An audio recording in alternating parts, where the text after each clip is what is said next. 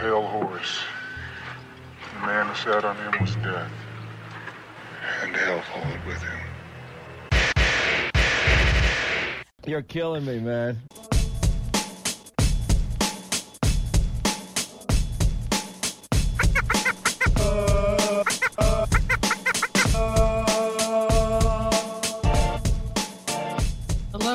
Welcome to Declarations of War. I am your host, Alexei Card, joined by my faithful co host, Zero Cool.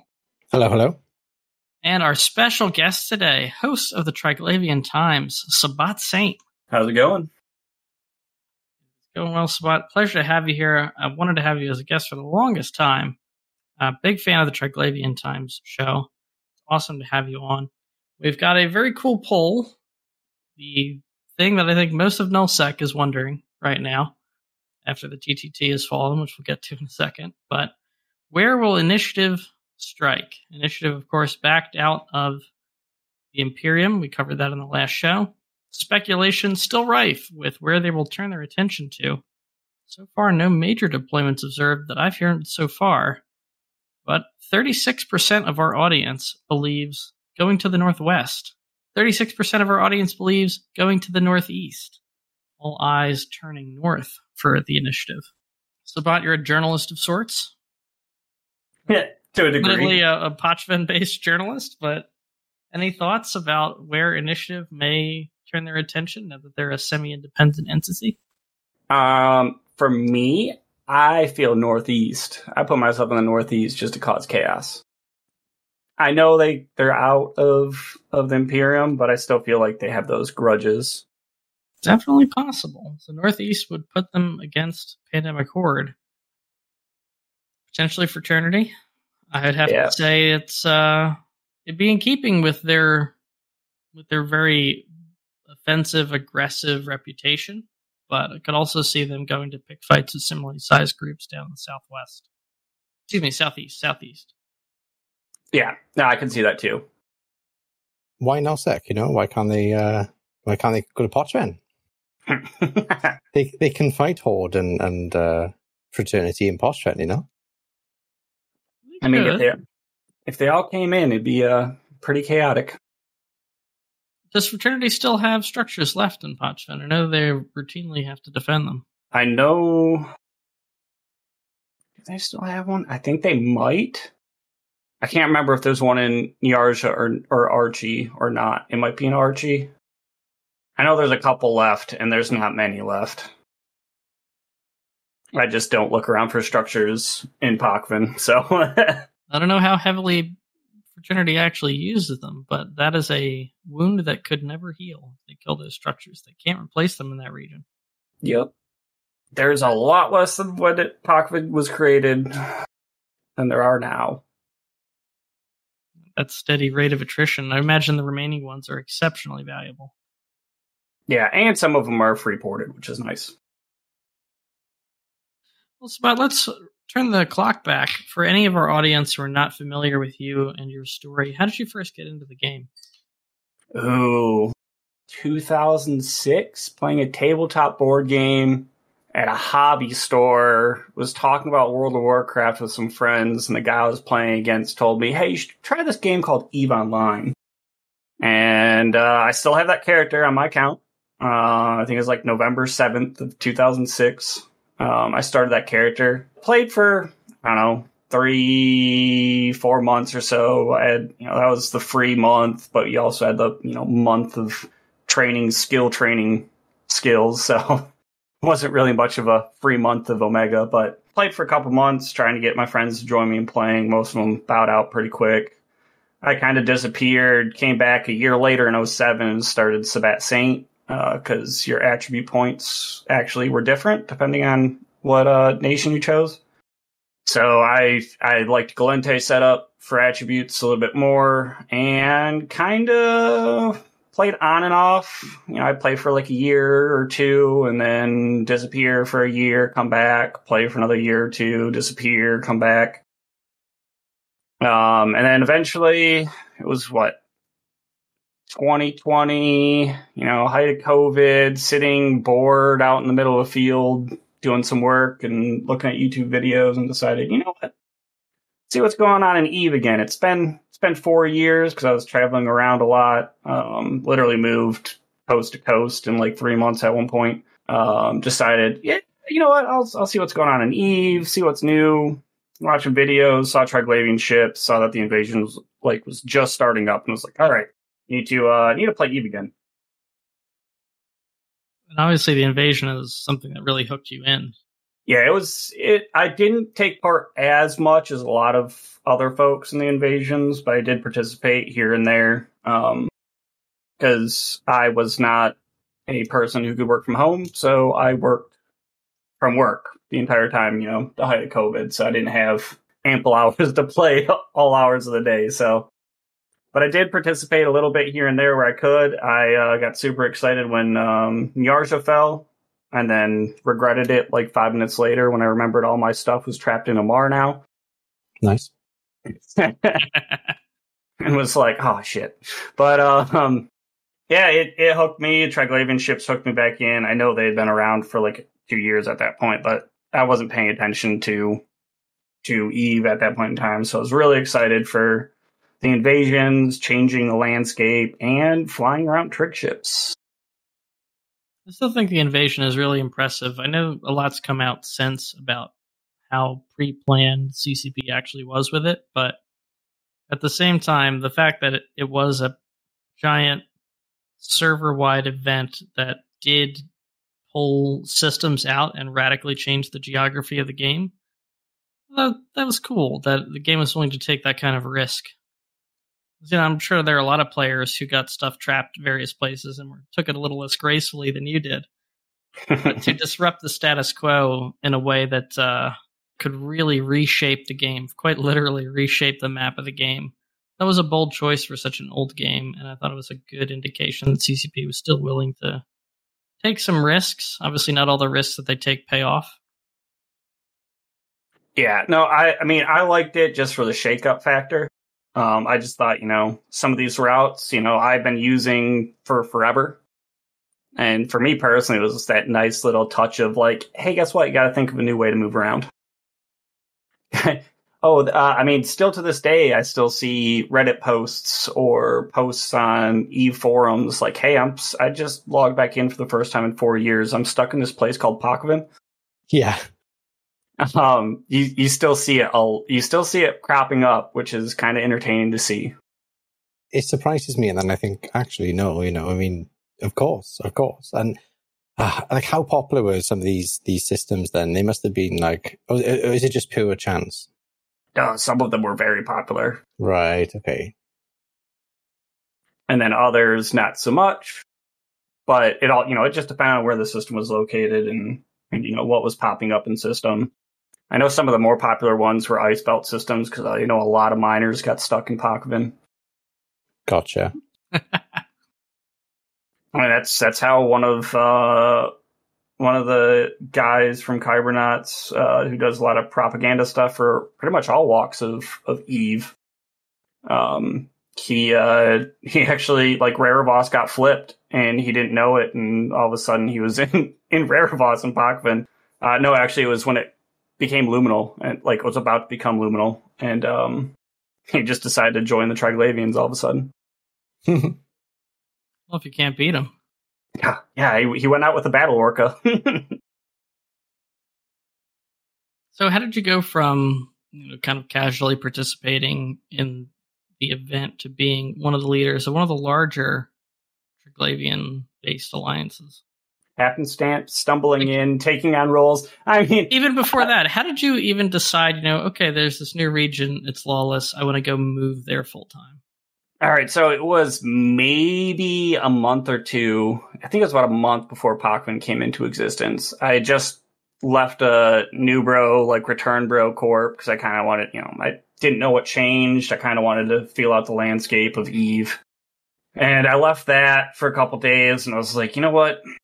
I participated in this stuff. I I shot EDENCOM. I want to find a uh, uh, Pochven group. I don't I don't like the Mammoth. I'm not a big block player. I like you know having the same group of guys to fly with consistently and get used to each other's habits. So I ended up finding Kybernauts. Um, and was like, you know what, this is this is, this will be a good fleet. They're uh, fit. They're you know at that point in time they were they were still smaller after the the the kind of split between Kybernauts and Strybog. Um, and I was like, this is this will be a good fit for me. Like they're not huge, but there is enough members that we can do some bigger fleets. And just kind of took my shot, applied, and and ended up joining. And basically have lived in Pochven since Pochven was great. I think day one I started moving ships in. That's cool, man. I love it there so much. What's the, what do you like the most about it? Uh, I like the weirdness that you can't find space like it. Um, because I like the blackout like wormholes. I like the gates, kind of like nullsec. I like that it's zero zero. You know, it's it's negative one. Um, so I don't have to worry about my security status. I can ble- be a cloaky hunter and pick people off. I can I can mine if I want to. I mean, there's some things that need to be touched. I mean, we harp on it a lot on the Triglavian Times about stuff, but um, for the most part, it's a decently well-rounded area if you like small game. And you can't be evicted, right? No, you can't be evicted. That's nice. There's no way to keep anyone out of Pochven, and anyone who thinks Pochven is, you know, super secure. All it takes is someone going, let's just yeet 15 man fleets into Pochven of bombers and they can take out capital ships if they're actually un- undocked or taken out of deep safe. That kind of brings us to the one of the more unique features of Pochven. No new capitals in it. They can't be built. They can't be jumped in. They can't be gated in in any way. And no new citadels. So it, I mean, they're pre-existing ones still in effect. Capital ships cannot move, I believe, but they can still be active in the system they currently existed in. That is correct. So that's a kind of interesting. You can't really be evicted, but you also can't really put down roots either. You the only way you put down roots really is if you get standings. Um, but otherwise, yeah, all capitals, structures, everything's limited by what was there when the systems flipped into Pochven. And no more. I mean, it's slowly but surely creeping closer and closer to that subcat paradise. I mean, most of the time it is subcat paradise, but it's getting closer and closer. I can't remember if the numbers like sub 15 capital ships now. I know Nalvula's got a few. I can't remember what other systems have some of them left in them, but it's it's creeping down. Structures are disappearing still, and and capital ships are disappearing. Let's talk a little bit about the politics of Pochven. Who are the big players and who lives where? All right, so there's Kybernauts who live in Kino. They're one of the big players. They were part of the Blue Triangle situation. Um, there is Toast, which is kind of a shell of itself. Uh, they're kind of coming back a little bit. They were ran by Zero, uh, Zero Plague, who ran for CSM, what, two years ago. They are Tunadin. Uh, you've got Svarog Liberati, which is part of Purple Helmeted Warriors. They're based out of Arva, if I'm correct. Um, Strybog, which is part of Imperium. You don't see them as often in Pochven anymore. Um, based out of Wirashoda. Uh, Rote Kapelle for a long time was based out of Nalvula. Um, then you have Pandemic Horde has structures in Skarkon. And then the rest is kind of smaller. I mean, Frat still goes around. Uh, in it, you can see every once in a while. You have the boys. And then after that, it's just onesies, twosies, people coming in to cause chaos or to hunt or to mine. Some multi boxes. Yes, yes. Oh, yeah. Then you have Dora, uh, Do- uh, Dora the Explorer, who's got Dorad, um, which is basically like a multi boxer group of chaos. I mean, there's like almost every one of those guys in there multi box at least like five to six characters. some of them do whole fleets by themselves. That's wild to me. I uh, infamously have trouble multi-boxing one account. Yeah. I can multi-box mining, and then once it gets to a certain threshold, it's just out. I can't PvP multi-box. That's too hard.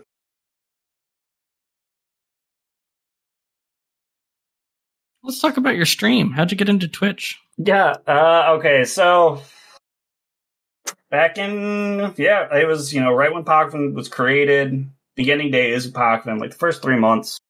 Seeing a lot of different you know podcasts, streams on Twitch, talking um, talk about Pochven, and some people were coming on who you were blatantly day trippers the way they were explaining things um, about you know oh Pochven's so easy, da da da da like.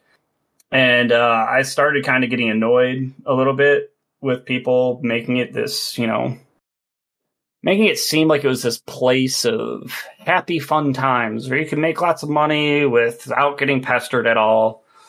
And so I was getting a little annoyed with it and was like, you know what? Screw this. Like, we're going to start dropping real facts on Pochven. Um, and kind of got the ball rolling from there. Um, and had had fun doing it. Uh, the stream is more because sometimes it's fun to to see people's reactions, and sometimes you know live audience brings up good comments while we're on some of our ridiculous tangents.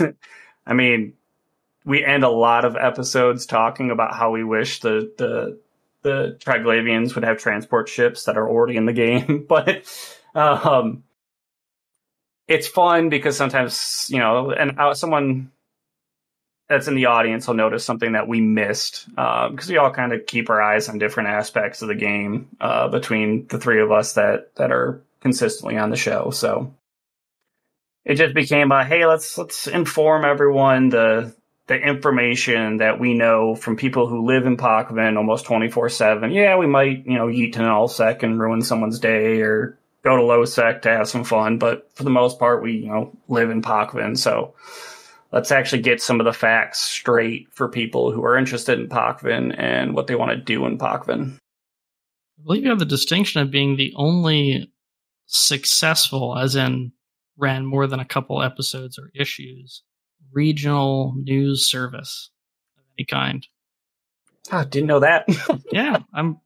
There have been a couple people who've been like post newsletters of what goes on in a given system or region, one of them actually might still be going, not 100% on that. But in terms of widely consumed EVE media, yeah, I think that the closest thing would be maybe a Federation Frontline, which looks at the entire war zone. But even that is multi regional. Pochven, maybe just because it is what it is, or maybe it's because of the time that you've put into getting the community around it. But yeah, like of things that go on in a particular region, it's the one that has the news. Yeah, I mean, we when we have slow times, like you know, with recently with the the Viridian expansion, like yeah, we kind of focused on that. So you know, Pochven was kind of back to status quo of of of certain things going on with us repeating the same things. So sometimes we drift off topic, but yeah, we try to try to stay focused on Pochven and what changes might influence Pochven, um, especially with ship changes and stuff like that, because that dictates a lot of the the meta in Pochven.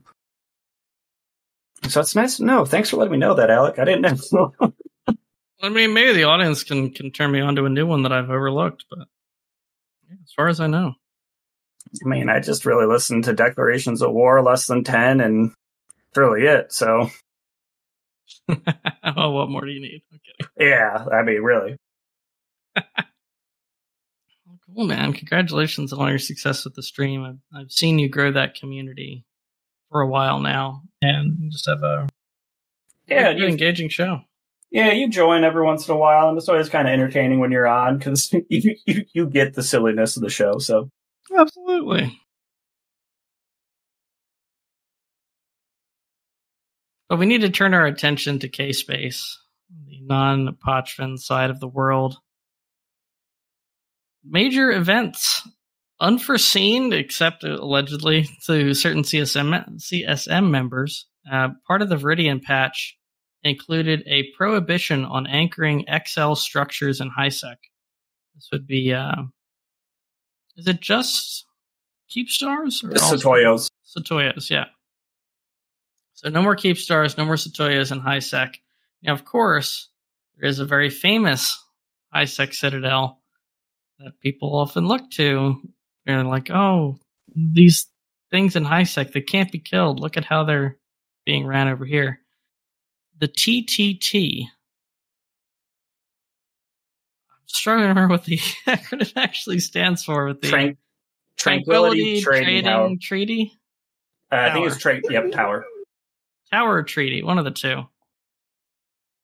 But uh, the agreement behind the tower, which is made by all the major nullsec blocks to essentially collude on a market adjacent to JITA, ran by players. They would take the tax money and then split it according to their agreement. And this was put into place so that the major coalitions would not compete with each other over over the massive amount of revenue to be made from having high sec trading structures. I think one of the things that I, I sort of uh, thought when I first uh, found out about the TTT in Perimeter was I, I was a bit frustrated as a new player that to interact with that market, um, it wasn't that you docked up in that in that Keepstar and, and you shopped there and you saved money or you know ISK uh, on tax because you um, did your trading and, and stuff in a player-owned structure. No, no, no, that's not how this works. Um, the benefit was derived from people placing um, buy orders in perimeter in the Keepstar, um, but making them so that uh, they would catch sales happening next door in Jita. So if you sold items in the Jita for for NPC station, that they, they you could be fulfilling someone's buy order that was placed in the perimeter uh, Keepstar, um, and by doing that, they they saved a bit on on the tax sales the, the sales tax involved in placing buy orders, and you know ninety nine percent of the of the items that were sold to those orders ended up in the NPC station in Jita, um, and I think, oh well, that that that kind of um, made me think, oh well, that's a bit silly. Um, because you know, as a new player, you know, you don't see keep stars unless, well, unless you look at that one, unless you venture out into um, other parts of space. So uh, the fact that this keep star was such an important thing, but nobody ever really, unless you were placing orders, really bothered with it or, or swapping clones or whatever, was a bit of a, a, a shame for me. This is a bit of a weird interaction as far as how that feature works. I get why it works the way that it does, but it, it did make the arrangement seem kind of weird. One of the biggest values people could get was actually buying and selling Plex there because you could do it remotely. Yep. It seemed like largely the idea was not to actually dock and list items at the trading post. It was just to put remote buy orders in. Yeah. And the amount of money that you could make, when you said like save a little bit on the tax, they were actually saving substantially on the tax. So at the individual level, you had every incentive to try to do that if you knew how to do it. Because you Yeah. save several percents off of what are, especially in the case of the Plex, rather large orders. Uh, so you're saving yourself a ton of money, but you're likewise making a ton of money for the alliances that had stake in the TTT. Yeah, and I think the other thing that uh, I didn't appreciate until recent weeks was how this consortium, this um, sort of cartel, was uh, actually dominating all of the major um, high sec marketplaces like this. It wasn't just that one Keepstar. You know, they had Sotiyos all over the place doing the same thing. Um, and yeah, I didn't realize just how kind of they dominated, pretty much dominated high sec um, buy orders. Yeah, they, yeah, they did. That That's the kind of thing you would normally think about, but it always the scope of it in, in some ways didn't surprise me. Like if you're going to do it to one hub, of course you would do it to the other hubs as well. But the what's caught me off guard several times is the lengths at which these various alliances would go to to maintain that cartel, even if they hated each other elsewhere. Yeah. they wanted that ISK uh, faucet. Yeah, they want the ISK faucet for sure. It's a lot of money. but like that money is also going to this alliance that you're currently at war with and theoretically can't I know. destroy and Right. take off the game. Yeah, it's a little silly. sometimes they literally had wars of extermination going on with each other and they were still keeping that thing alive. And when it came under attack, they would even work together to try to save it. That is how on the dole these alliances were. It is crazy to think how much they, they must have been bringing in um, some sometimes. You know, I just I can't imagine it really. I, am sure the figures will come out eventually. Um, there might even be receipts to prove it. Uh, but you know, and, and, and what, what people say now is, okay, well, others will pop up or whatever. Um, at least they won't be extra large structures. And that's the whole point of this, isn't it? Apparently, um, that, that, you know, that keep starting perimeter was, was that unkillable. Obviously that wasn't the issue. Um, no, the issue was that it could be easily replaced. Yeah. I mean, anything's theoretically killable, but it was, it's quite costly to do, right? Especially if it was going to be defended and then just replaced if if need be. Yeah. Literally the next day. That's how much money they were making, of course. Of course. And they could have just carried on doing that. They could have lost a keep star a week and just kept replacing them. Close to that, yeah. With no dreadnoughts, no super capitals, I don't think anybody would be able to kill one a week at any sustainable pace. So kind of a I mean, if you're game theorying it out, taking everything to its logical conclusion, you can see why they agreed to just not fight over it in the first place. Yeah, the cartel itself made perfect sense. Um, the mechanics that enabled it, well, I think it, yeah, the, and I'm not sure how much influence the um, CSM members had in in how to address this issue, because you know the solution was pretty neat in the end. Just and it was, I remember it being suggested, you know, kind of in the weeks or months leading up to the Viridian patch anyway on different platforms that if we just stopped people putting extra large structures up and grandfathered in the other ones, then you're kind of problem solved without, without having to like delete things from space or whatever. So, um, yeah, I, I, felt the solution was pretty neat and tidy. Um, people speculate that the initiative must have known or whatever because they, they of their actions. I, I would argue that actually you know, why, why would they have bothered, um, fussing over all of this stuff for the last few months if they knew this was going to happen? Because if this, if they knew this was going to happen, they could have just done nothing and waited. Um, so I, I suspect that, uh, that, you know, that the confidentiality was maintained and everything. There was nothing to suggest it wasn't. It was pretty, ob- we've been talking about this Keepstar thing all year, Alec, haven't we, on the podcast, you know, speculating about whether it would, it would, something would eventually happen. Yeah, I mean, initiative was the first domino to fall. In hindsight, I can see why people are, are suggesting it, but at the time, you know, they were also pulling out of the Imperium. At the time, Test was a shadow of its former self, but was still pulling in TTT money, and there was some renegotiation going on in the background. There were a lot of moving parts to this agreement, and the reasons that Initiative might potentially have pulled out of it rather than anything to do with the patch notes. The timing is obviously quite suspect, and you could still, without giving away anything about why you might want to do something, still do a thing. Uh, it's not like he was um, fire sailing every keep star that he had because he knew they weren't anchorable anymore.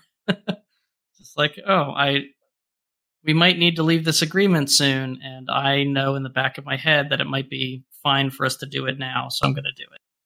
That's also a very plausible and not NDA breaking or abusive CSM power way to deal with that issue. Yeah, I mean this this has been on the cards since 2021 when and probably before that, you know, when the end of the last Great War and um, CCP announced that that tax break in the August, uh, which effectively turned off the ISK faucet for the war for a few weeks while while people were actually it was cheaper for them to put these buy orders in the NPC station for a change. Um, you know that sparked a lot of conversation for months and well right up until now. So from like almost two years of just constant people criticizing the TTT, people criticizing the arrangement, people saying this isn't right, and you know the the community has been sort of pointing out that this has been something to to address for years. So for it to suddenly be addressed is no surprise, really, is it?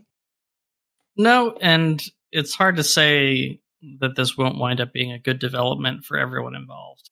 it takes some reasons for collusion to be happening off the table, which kind of puts a weird incentive in front of alliances that would normally be enemies.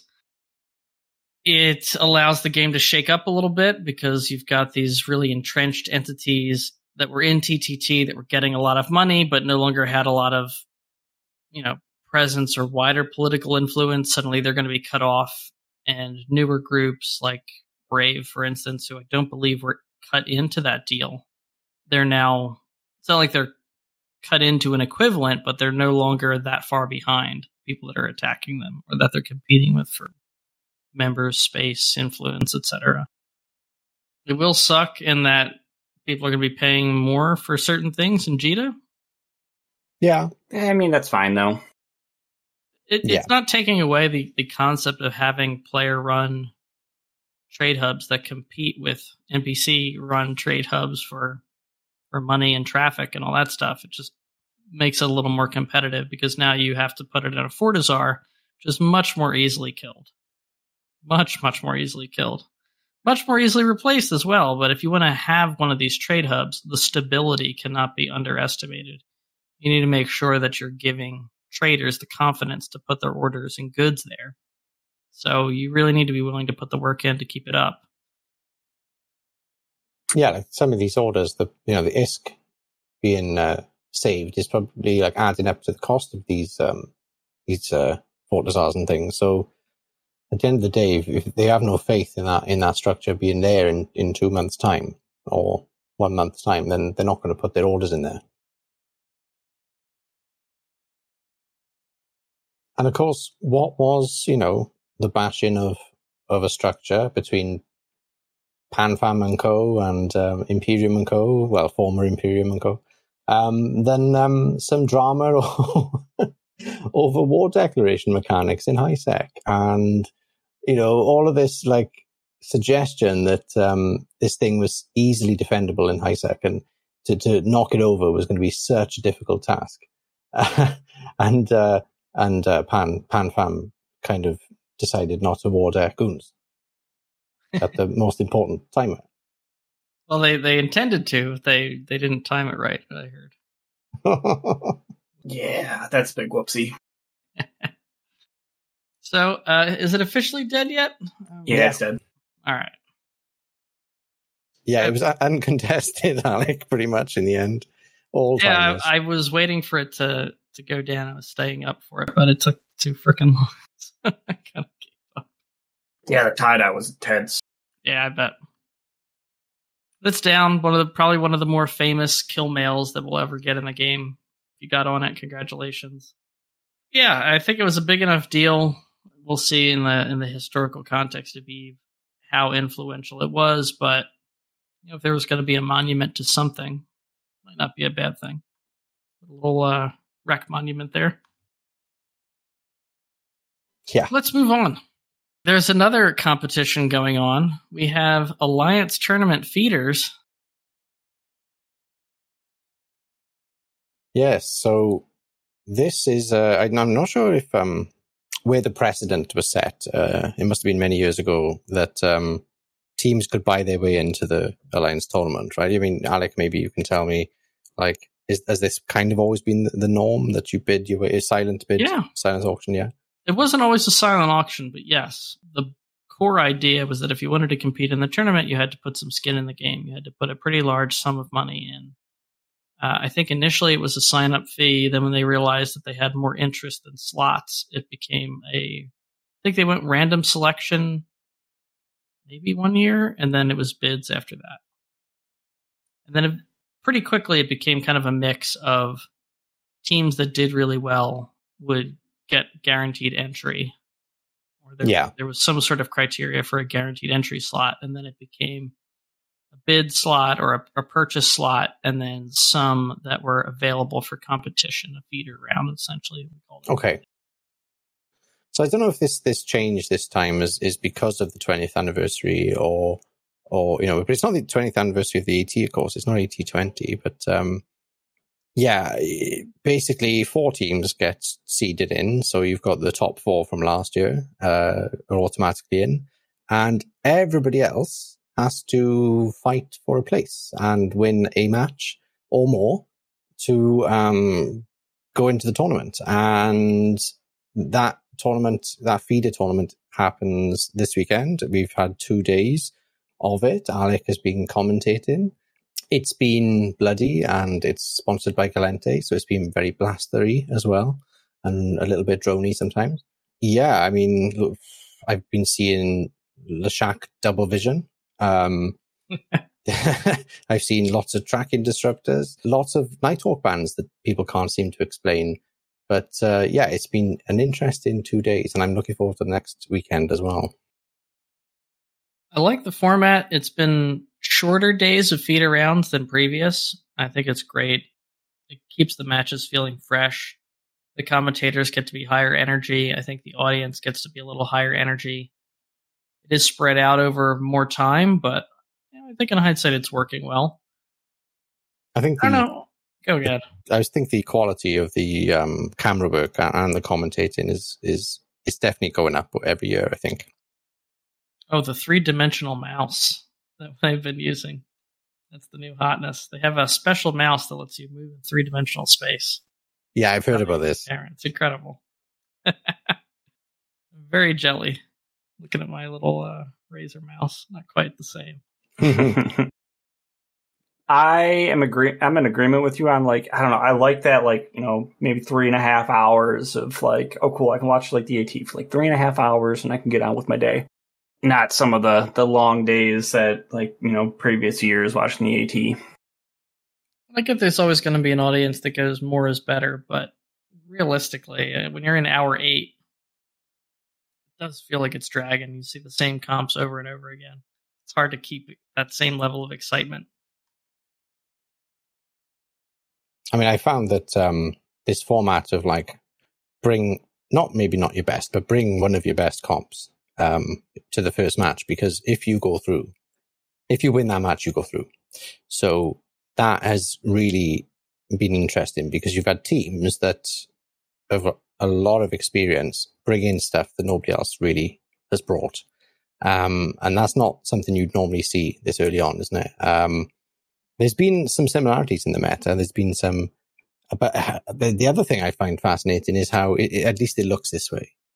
So for some of those teams that are more experienced, that have um, a deeper well of theory crafters, um, it seems like that as the tournament goes on, they're bringing stuff that's very, um, like they must have tweaked their comps to adjust to the to the emerging meta and the bans meta as well. I think you know we've seen a lot of similar bans, and you know you, you're starting to be able to work out kind of what the other team are bringing based on what they're banning because the comps aren't quite similar. Um, we've seen some things that just haven't worked at all, which is kind of usual. But yeah, those teams that are more able to be fluid and kind of go like, okay, we're 10 matches in.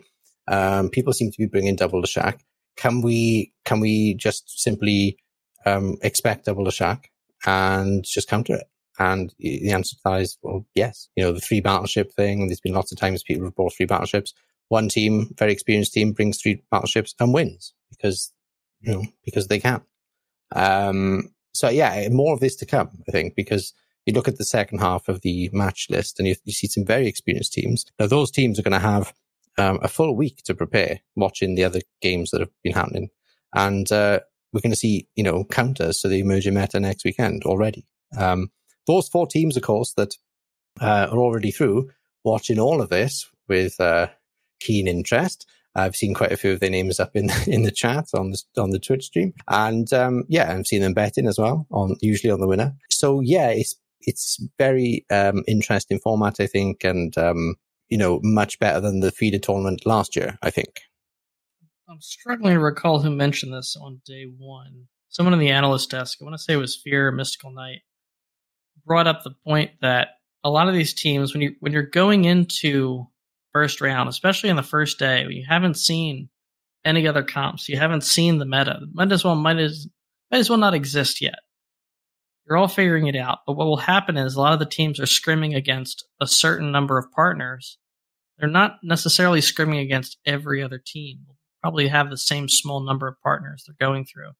And so you kind of get into a, a scrim bubble, a meta bubble, you'll have a match or a series of matches against your opponents, and you'll get an impression of a ship that's going to do really well, or maybe it's burned you a couple times, and that is the ship that you ban. You, you'll try a comp that's done really well against your scrim opponents, so that's what you'll go with. What a lot of these teams find is the the prep work that they've done is very different than the prep work the other teams have done, and one of them is right.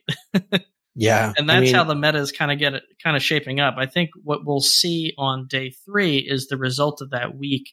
Everyone that still has matches is going to be pouring over what happened on the first two days, trying to figure out what the hot comps are, what the bans are, which comps they have that aren't actually going to work as well as they thought because of what's been successful and not successful in the previous two days. And those theory crafters are going to be furiously making adjustments it's going to be chaos for them. And, uh, you know, oh, it's so exciting to see and try and predict what's going to come next week. I mean, like my little prediction here, um, you know, I've found, and I, am not going to say too much because I'm, you know, trying to compete. But uh, I predict know. the ancients will do very well. Thank you. Um, yeah, I think like heavy missiles, heavy assault missiles. I think they are weak in this format, and I think what you were talking about there with the, the scrim bubble I think a lot of teams have fallen into the trap of thinking they're strong. Um, and um, they keep banning the night Nighthawk, for example, and stuff like that. I'm not an expert at this stuff, but this is just my kind of impression. And uh, yeah, I think we're going to see less and less heavy missiles and heavy assault missiles brought. But that being said, you know, of course, somebody's going to make it work and uh, do it in a very skillful way. You can you, you can be sure of that. We're starting to get into the point where we're starting to see teams get eliminated out for those of you who missed out, Sarah and I are kind of joking about it, but the Ancients, a team of NPSI and at least half Noir or Noir veterans, yeah. uh, they actually won their initial match. You guys don't have a match this coming weekend, do you? You're straight through. We're straight through. We we won match one. Uh, we you know just went for it. Um, it, it's a roll of the dice, isn't it? You know, do you what do you do? Do you go for something that's you know kind of cautious, or do you just go all in? And and um, you know, we went we went in and we just went for it and we went through. Um, so that paid off and we can now just practice now until August. It was a very exciting match as well. And also of, of note to the podcast audience, Tempest Calcif, our former alliance mates, and the team that Akbad is actually flying on this year. So our director you've heard on the show before.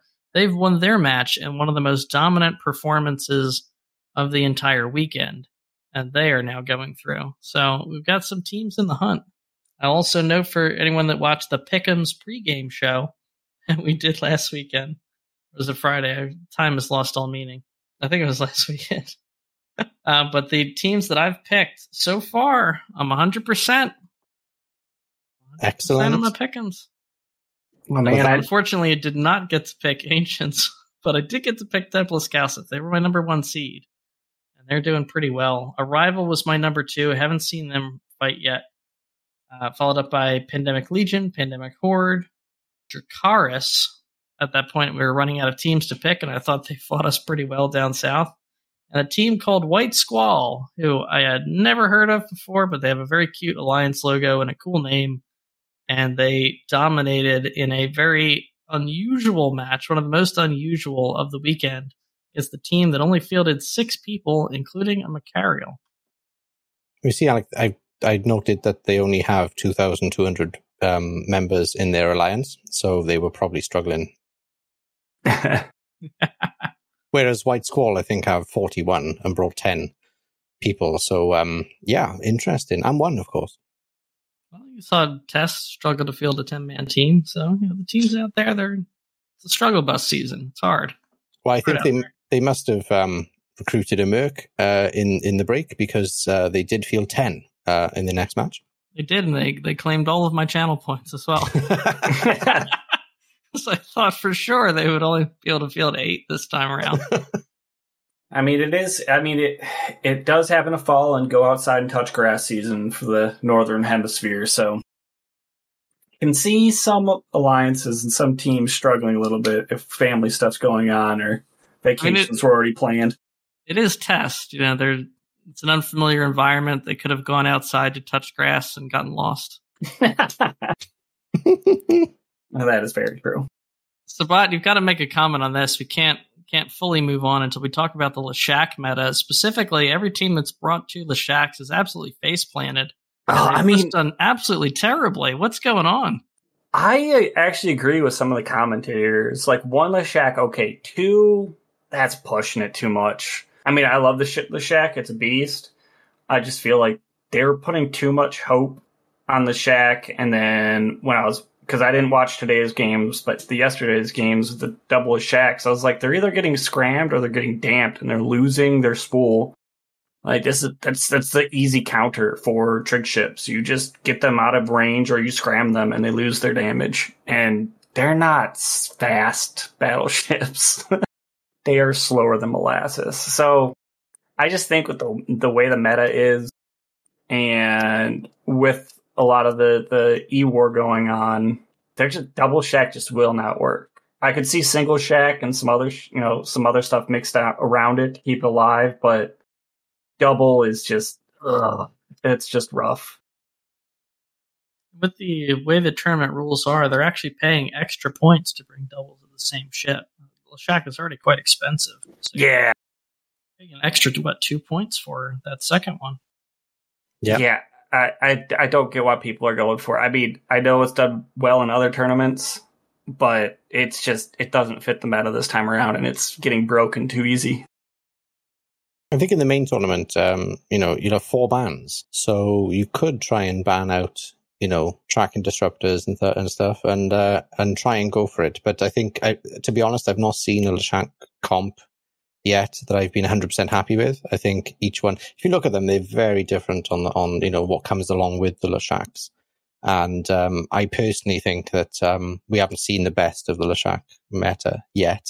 And, uh, you know, I think just some of these teams that have brought double Leshak, they just haven't prepared for uh, the EWAR, you know, the other team to bring tracking disruptors. So, you know, we'll see. Uh, I think there's more to the double track, but um, not if everybody knows you're going to bring it. From my my view as a Leshak aficionado on Tranquility, I see a lack of imagination with the utility highs. They could be bringing smart bombs to clear drones off. They're not. They're just going for more neuts, which are good. They're always good in a battleship, but when you have three utility highs, I think you could be spicing it up there. And I kind of agree with Sabbat's take. They're not doing sufficient prep work for the counters. You have a lot of mids to play with. There's also a lot of mids in the rest of your fleet that you could be remote sensor boosting, remote tracking enhancing, or have specific ships to go out there and destroy enemy warships, kind of like an anti frigate support wing. And we're just not seeing enough of that. It's very much single minded.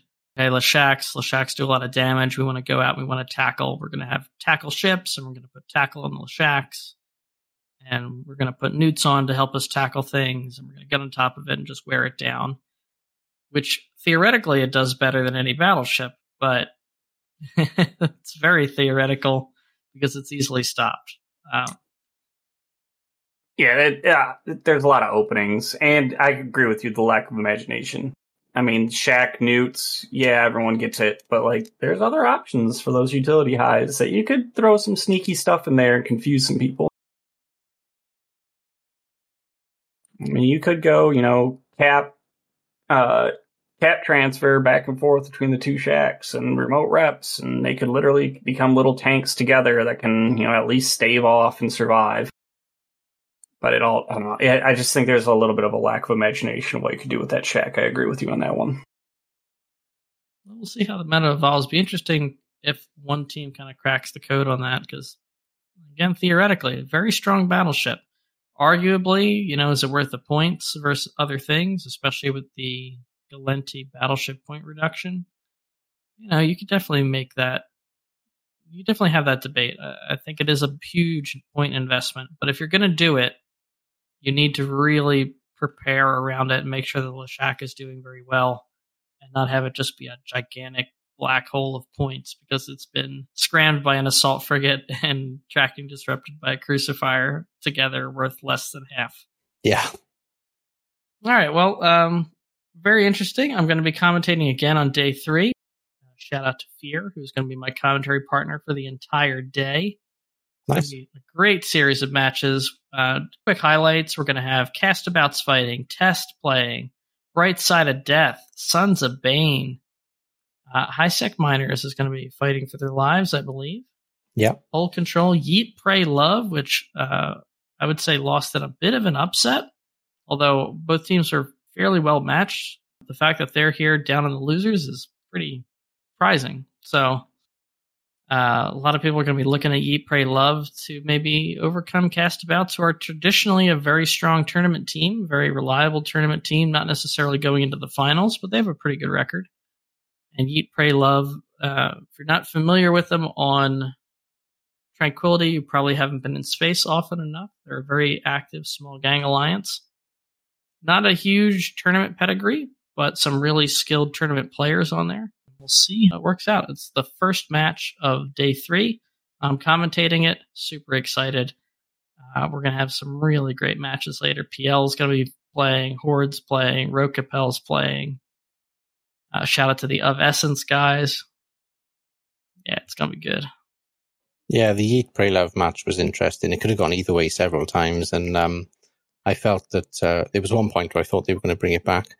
Uh, I think, especially when uh, Ten had got, I think it was the Logi tackled and neutered, thinking of Vexor, neuting Vexor, and just sort of, I thought, you know, probably done enough to take the, I think it was an Osprey out of the fight, and then uh, some somewhere Cap appears and reps land, and and it didn't quite work out, and I think that was a, a turning point for me there, where you know the right maybe some of the right things were done because I, I was looking at that moment thinking, do you go for Logi now? Do you kill Logi off? It's only an Osprey. Uh, it's tackled, but they probably thought that they had it neutered down. Um, I, I, I, Mhm. I mean, it's a fair assumption, right?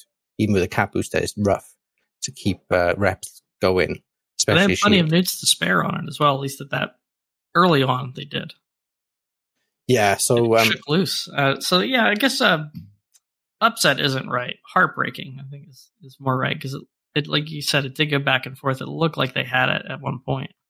Yeah, because both teams, you know, have got a pedigree there, isn't it? You know, they've both um, experienced players on their sides. Uh, not necessarily uh, the names known to people, but individual pilots certainly. Mhm. But yeah, Uh, you're right. I mean, Castabouts, they, they're also very good. And uh, those two playing next week, then Castabouts and you play. Yeah, that's opening Yeah. match. I'm very excited Oh, for it. wow. That's going to be, um, that's going to be interesting. I think both teams there have the capability of reading what's happened this weekend and coming with something very interesting, um, to try and read the meta and counter each other. You know, they've both got a pedigree, so they can both go back and look at their previous. Wow, it's going to be great. I can have a look myself. I think that's actually the match I'm most excited for, with a close second being Bright Side of Death versus Sons of Bane. Nice. Both seriously good small to medium sized nullsec alliances, but they're on the opposite sides of the map, so you would rarely see them interact. I think it's going to be one of the more unique tournament opportunities. All I'm hearing is next weekend's gonna be a lot of fun. Oh, yeah. and then we don't really know what's going to happen with day four. It'll depend on how these matches go on day three. But everybody's going to be fighting for their life on day four. So you're going to see the best comps those alliances have to offer. Now that we're done doing commercials for Event let's give a quick commercial for Noir. Not our best one, unfortunately. We had a contract in Endon.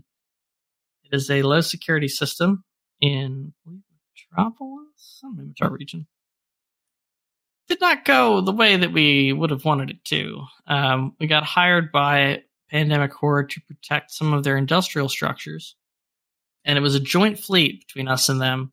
Things initially went well. We were doing pretty well against opposing force, which was a mix of Sanctuary of Shadows and Brotherhood of Spacers.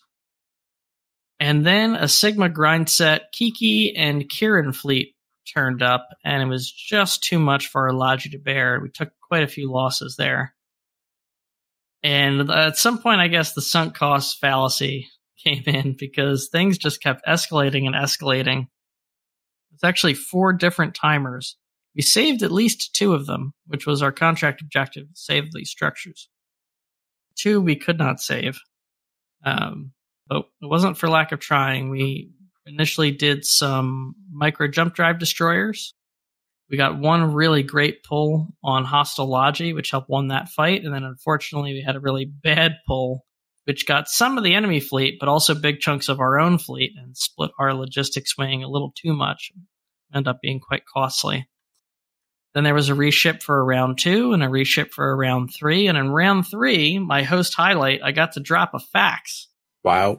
Oh, it was so much fun. It died horribly, but I had a good time with it. It's been a long time since I've been able to use an apostle, but I had one in range. I, I talked to the client and was like, hey, if you guys are going to use this same fleet that we've been doing, which is um, beam legions, I, I'll put it on the field. Let's get some of our guardians to swap into DPS and let's try to break that logic. I'm like, okay, okay. Jumped it in, sieged up. Aside from one guardian, everything I put reps on survived. Fortunately, there were some ships that just could not catch. There was also another fleet that came in that was not armor based, and they also died. I tried to rep them, but just wasn't working very well. Uh, and the real issue was we just could not break enemy logic. We were killing quite a few of the Kikis, but not really fast enough. And the opposing fleet's fleet core was Cyclone fleet issues and just could not do it. Uh, they were, I'm not exactly sure what was going on because I was on the logistics side of things. I wasn't really keeping track of, of primaries, but it didn't seem like we were applying damage very well the damage that we were applying was getting repped or the targets were burning out of range before we could close the deal on them. We had a really hard time actually killing enemy ships. It was killed a handful of them, uh, mostly by warping on top of them while they warped away and we managed to snag somebody. But it was a multi hour fight, and the overall butcher's bill was around 20, 20 and a half billion, uh, about two to one odds we definitely lost. uh, overall efficiency was somewhere in like 10, 11%, somewhere in there. I'd say probably closer to 10. It's a little hard to say because there were multiple groups in local. And not all of them were hostile, but most of them were. And yeah, it was just just brutal. And it's fairly spread out as well. We lost 3.8 bill of recons according to Zkill. 2.6 bill in Logi, 2.1 bill in command ships, 3.3 bill in strategic cruisers, 2.3 bill battleships. And of course, my fax died. Well, it really adds up. How long had you had that fax, Alec? I believe I had it two for at least two years. Wow. Years but I can't recall if I even put it on field once before. I I bought it specifically to use up in Geminate for our contract during the Alliance tournament two years ago. Right. But never actually wound up putting it on field at any time during that contract, and I haven't had a chance, had a reason to move it since, or reason to take it out during the contract that we just had up there. So I was like, oh shit, if I finally have this thing in range, this is the perfect fight for it. You know, I don't we don't expect to get super dropped. We need more logi. It's a static fight around a structure, friendly structure. It's the best possible conditions to take it out. I'm gonna do it. I don't regret it. It was a lot of fun. It was good practice. It definitely made that fight a lot more takeable than it would have otherwise been, but the odds were just too great. Two to one odds, just too much. They the horde guys fought really well, but at the end of the day, it was too much to overcome. Was nothing quite like the uh, the old live fire exercise, right? Absolutely. I, I'd love for Noir to be using faxes more. Faction warfare don't really have a ton of opportunity to do that. They're fun and they're very efficient for the amount of money that you would have to put into getting the same amount of rep power out of logistic ships. It's worth it, but you're only using one pilot for it instead of five, six, seven plus pilots for Guardians. You can then yeah. take those pilots and put them in other things, other fleet roles. Well, generally, those people who can fly a Guardian with with Logi Five, uh, Logi Cruiser Five, can also do a lot of other things, right? Yeah. So you know, if you, it's great when people say, "Yeah, I can do Logi," but uh, you've just lost somebody with perfect link skills as well, or, or whatever it is. So um, yeah, the ability to put one person in Logi like that in, in such a way Great. I think the best way to run it is to have three Logi plus that guy. Yeah. So that way you have a little bit of flexibility. You can keep people up in a more of a mobile capacity, and you also don't have to drop your fax to take literally any fight. If it's a smaller fight, you can just do it and have Yeah. your logistic ships keep you up. But then when the actual fleet drops, or excuse me, the actual fight drops, put the fax on the field. And that's still like that gives you the effective repping power of nearly 15 guardians. It's crazy Crazy. for like I said, a, a pretty equivalent amount of money. Now the Guardians are not going to be vulnerable to an anti-cap dread like the like the facts will be, but the fax won't be vulnerable to a large swarm of subcaps. So it's a bit of a trade-off, and unless you know for a fact that you're going to get counter dropped, I think most of the time it's probably more worth it than people think. Especially if they get a little bit cheaper. Hmm, just a little bit. No. In faction warfare news, we'll just do a little bit of a quick one. Normally, leaving, leaving faction warfare updates to our new sister show, Federation Frontline. The main corp that runs Federation Frontline podcast is now in the network. They do a much better job covering the war zone than I could ever hope to do. But two notable developments. One is the Athunan Gate has turned off. This is a storyline gate from a, a event that happened last year. The Athunan system has a Caldari HiSec connection through a Stargate. That gate no longer works because the Gallente have taken over the system, which is a pretty amazing development. I personally did not realize that was turn offable. I just assume it would be always on like a normal NPC Stargate. That's fascinating. Did not know that. Yeah, but she's she's down. There's video of it and everything. Very cool moment to have captured on film. So shout out to those guys. Uh, just in general, the northern front for the Gallente, major major gains. Uh, most of the systems that have been retaken have been retaken up there. So shout outs to those guys, and particularly Sedition, who also played a big role in our other update down south. We have been on the receiving end of another. excuse me, I'm sorry, but a equivalent offensive from the Caldari, taking a lot of systems in the south. In particular, our headquarter of Hadales was under immense pressure. At one point, it did go to 100% contesting, and our iHub was vulnerable. However, the Gallente held strong and did not allow the Caldari to attack the iHub and get it down. We managed to claw it back. Sedition was a big part in making that initial goal line stand thanks to those guys. Network was also involved in that fight, and we've also been a lot involved in a lot of the cleanup to make sure it never gets pushed to that point again. We're now down. Oh, I'm not sure what the capture percentage is at, but it's I think below 80% as I'm speaking to you. And it's been going lower, and we're actually starting to recapture some of the surrounding systems to take it off the front line. So this has been our little uh, end of June project going into the 4th of July break, after which we'll go back on contract, I'm sure. But it, it's been an interesting one. Fierce, fierce fighting. Fairly constant as well. There have been some quiet periods, but most of the time it's been organized small gang on small gang fighting. A lot of cruiser versus cruiser fighting down in that uh, in that section of the war zone.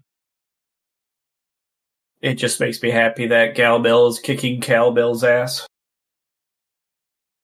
Oh, we're trying. They're they're giving pretty good, I have to admit. Um, I'm not sure how thick the fighting is up in the north. I know we've been making a lot of progress and there have been a lot of fights, but a lot of the offensive pressure has definitely been felt down here. I feel like we're taking a lot of hits for the northern progress. At some point, I'm sure the battle lines will stabilize and both militias will be going head to head with their strongest groups, and that'll be something to see. But for right now, I do feel like we're Gallente militia is pulling things around, and we've been on the back foot from the Caldari militia for a while now. And I'm starting to see systems being retaken. Morale seems really high. Activity seems really high. We'll see where it goes. But yeah, I think an ass kicking is uh is coming around the corner. Zero, what is your highlight? So, um, been getting into some PvP in Pochven, and the person I fly with at the moment, Lucas, Hermanelos, loves to um, blow stuff up. So um, we've been uh, casually kind of setting traps for Horde and Frat and, and multi boxers uh, in Pochven and, and killing stuff. And earlier on, we managed to uh, some some figures, Alec, you'll be envious of, I think, uh, in terms of efficiency. Uh, I've dropped a little link there for you. This this was from earlier, where we killed uh, 7.61 bill of Fraternity, Kronos, and Vargur within a Astarte, just to add in. Um, and we lost uh, 118 mil um, on our side. I think we fielded, you know, no more than like, well, it's well under a bill on field. We fielded to kill 7.61 bill of uh, frat stuff. And um, yeah, very fun. um, gotta love kind of uh, uh, taking people by surprise, right? Sabbat, how about yourself? My highlight, it's actually kind of being sad that um, all the shipcaster stuff's done. I had a lot of fun um, blapping stuff. It was it was a good time um, in Pochven. Um, I think I had like a streak of like two, in two weeks murdering like forty miners and only playing a couple days a week. So it was a lot of fun. I'm just kind of sad that the event's over. Yep, Gallente finally got theirs. Yeah, in three hours, you guys were done. I have seen one person that used it. Yeah, I just I just know that everyone was letting me know on my Discord, like, yeah, Gallente's just started, and then three hours later, and Gallente finished the start uh, the shipcast, and I was like, really, three hours? All right, some shout outs. I want to give a shout out to our Golden Elite supporters on Patreon Fade Atreides, Kestrel Swainson, Krav, Mark Havoc, Tane Tengu, and Tweak. That's patreon.com slash DOW for anyone that wants to get in on that. Also give shout outs to Mastracci for FCing in the syndicate contract and just generally being more active in Noir. Really appreciate it. He's a good dude. And of course, shout outs to everyone that is participating in the Alliance tournament from Noir in a mercenary capacity. And I'll also throw the Noir alums in there. I know Maladon's in, uh, Zero yourself. Um, our current informers. Yeah. It's always good to see familiar names on the alliance teams when I'm uh, when I'm tournament commentating. I saw Salat, Saladio, Ovix, not Merking. Uh, they're actually with with their groups, but it's still cool to see them.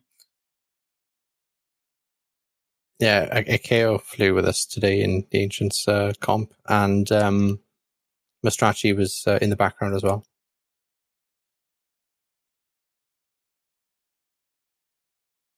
Sure. So for me, my shoutouts would have to be, you know, the Ancients um, AT team, Kiakte's team, mostly um, kind of Fun Inc. is the main kind of core of it. And then there's two other small gang kind of groups. There's there's the Silent Nomads contingent. Uh, Silent Nomads are kind of um, small gang specialist corp uh, that works with other alliances and stuff, does larger stuff, but you know generally kind of does nano on TQ. Uh, they're very good um, at what they do. Uh, everybody loves a good nano group. And um, obviously, like you said, some alums from um, Noir and other kind of small gang groups that sort of, there's so many people that have been in Noir or flown with Noir or in, in Noir's AT team and stuff. Um, we all, we all just happen to, to end up in the same place, you know.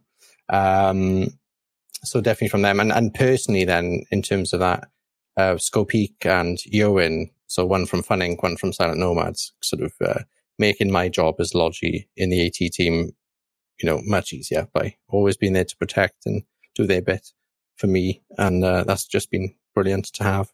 Yeah, it's been a lot of fun. For myself, for shout outs, I'm going to shout out Alec. You did a great job commentating. Oh, I mean, come on. You did a good job commentating. It, it was it's always fun because I I didn't realize you were commentating, and then when I heard your voice when the ancients were were you know trouncing through, I was like, oh shit, Alex actually announcing. I did not pay attention to that. I managed to limit myself to just one commercial during that match. yeah, So and then hard.